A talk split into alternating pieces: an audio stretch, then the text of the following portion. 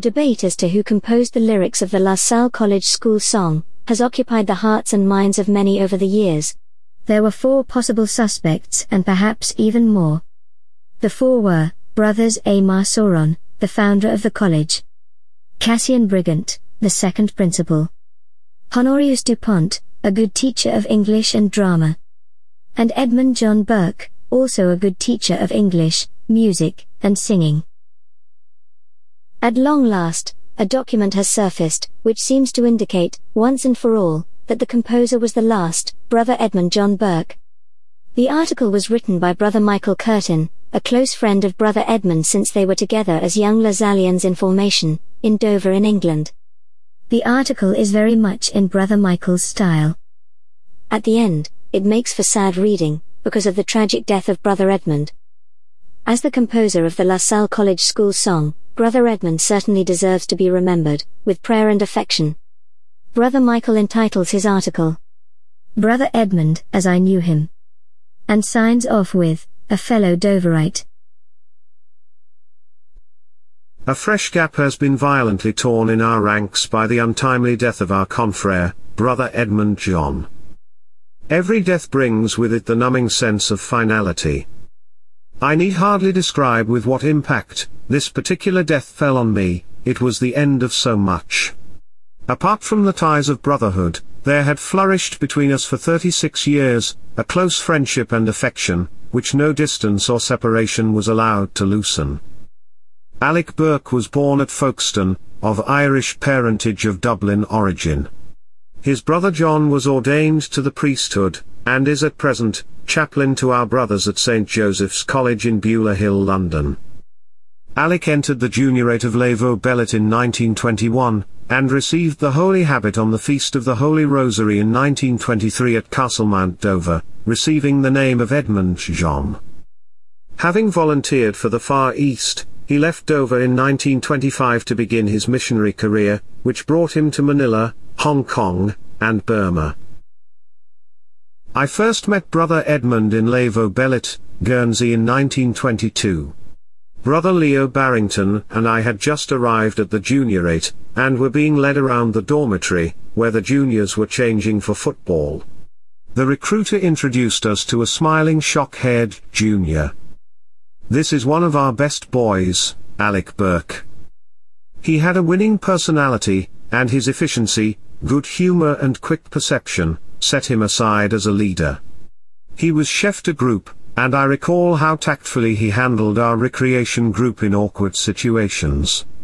Half the juniors were from England, half from France, with boys between the ages of 14 to 16, embarrassing misunderstandings could occur, and only a leader with a personality, could preserve the entente cordiale. In 1923, I lost sight of Edmund for a year. He had begun his novitiate in Dover.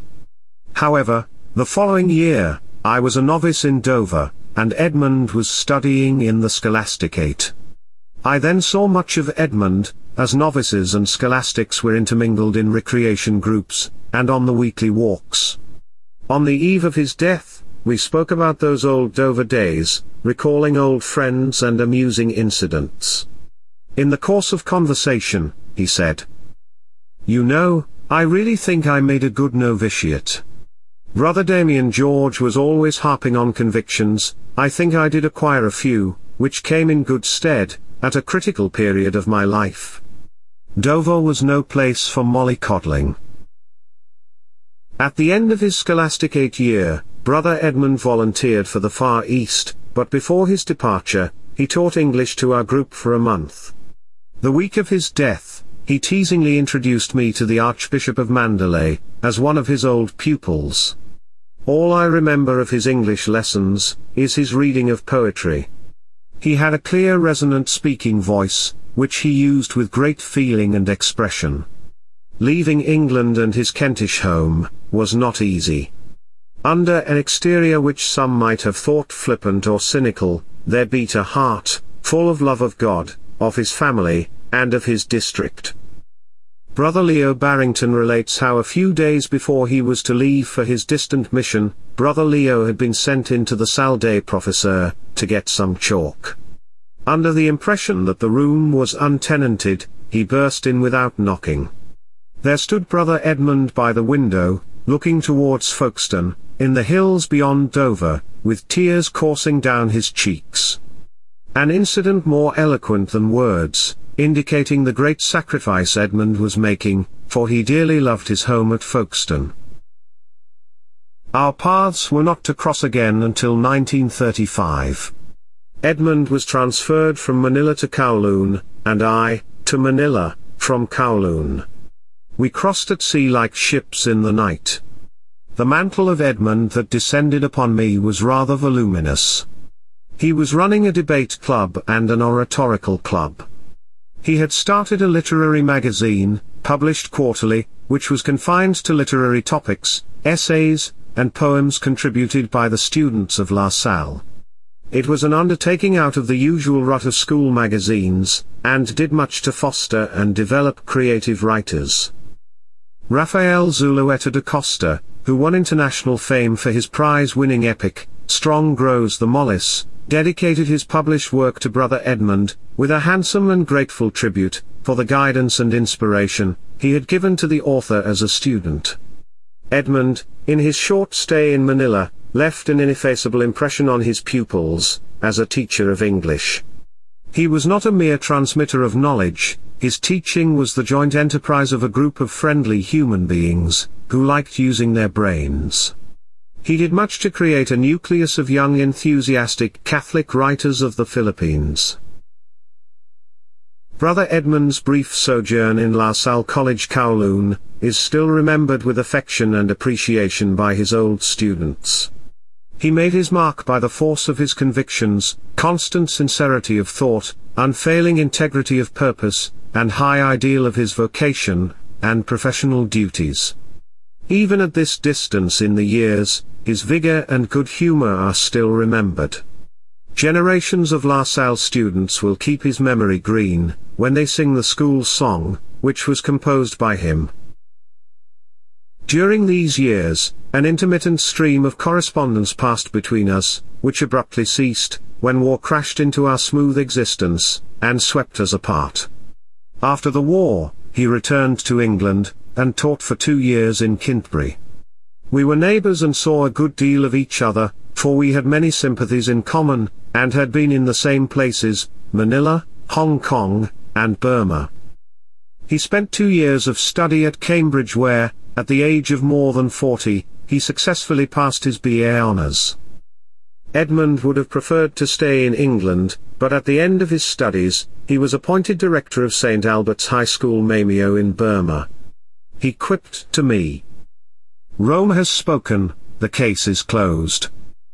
Amidst a thousand difficulties, lack of funds, lack of personnel, he built a handsome concrete structure, to house the brothers and boarding department.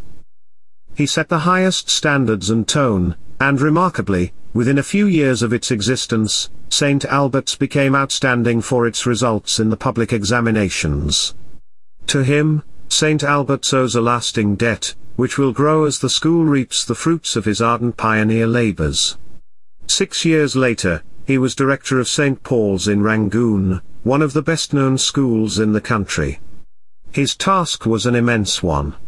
There were 2,900 boys in the school, and incessant demands for places. But he was determined to maintain high standards. From youth, Edmund had that mold and ideal of manhood, which we would all like our pupils to aspire to, and if possible attain. His great gifts of character were enriched, and developed by his early training, and constant self-discipline through life. The Chinese philosopher Lin Yutang says somewhere, that the cultured man is not necessarily one who is well read or learned, but one who likes and dislikes the right thing, that is, he has taste. Edmund was a well-read man. Moreover, he had taste. He had the capacity for thinking things through to the bottom, and independence of judgment, and unwillingness to be bulldozed by any form of humbug. He was the soul of integrity. Utility as the only basis of morality, was an ethical doctrine that he never accepted. He may not have been popular with some, but he was respected by all who came in contact with him. Whatever task he engaged in, was carried out with energy and efficiency, but with good humor and consideration for others' feelings. He excelled as a conversationalist. His witty comments, stories, and anecdotes, enlivened the recreations. Everyone who has spoken to me, or written to me about Edmund, has emphasized three things. His cheerful humor, his vitality, and his integrity. At the end of March this year, Brother Edmund remained in Rangoon for a few days, to complete the promotions for the scholastic year. He was eager to rejoin his community up in the Shan Hills. The Kalaw country house had been reopened, and he was busy planning improvements, for he wanted his community to enjoy a pleasant holiday.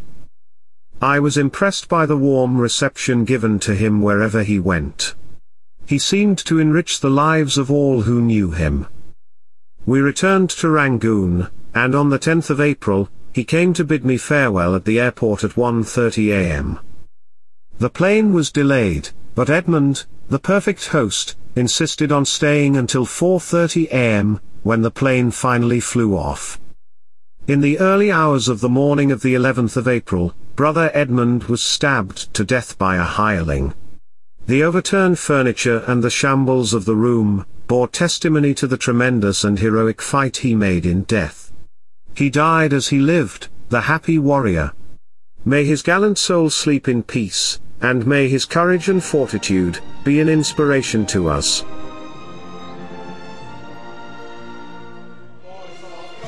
Brother Michael's tribute to Brother Edmund is touching. He had lost a soulmate,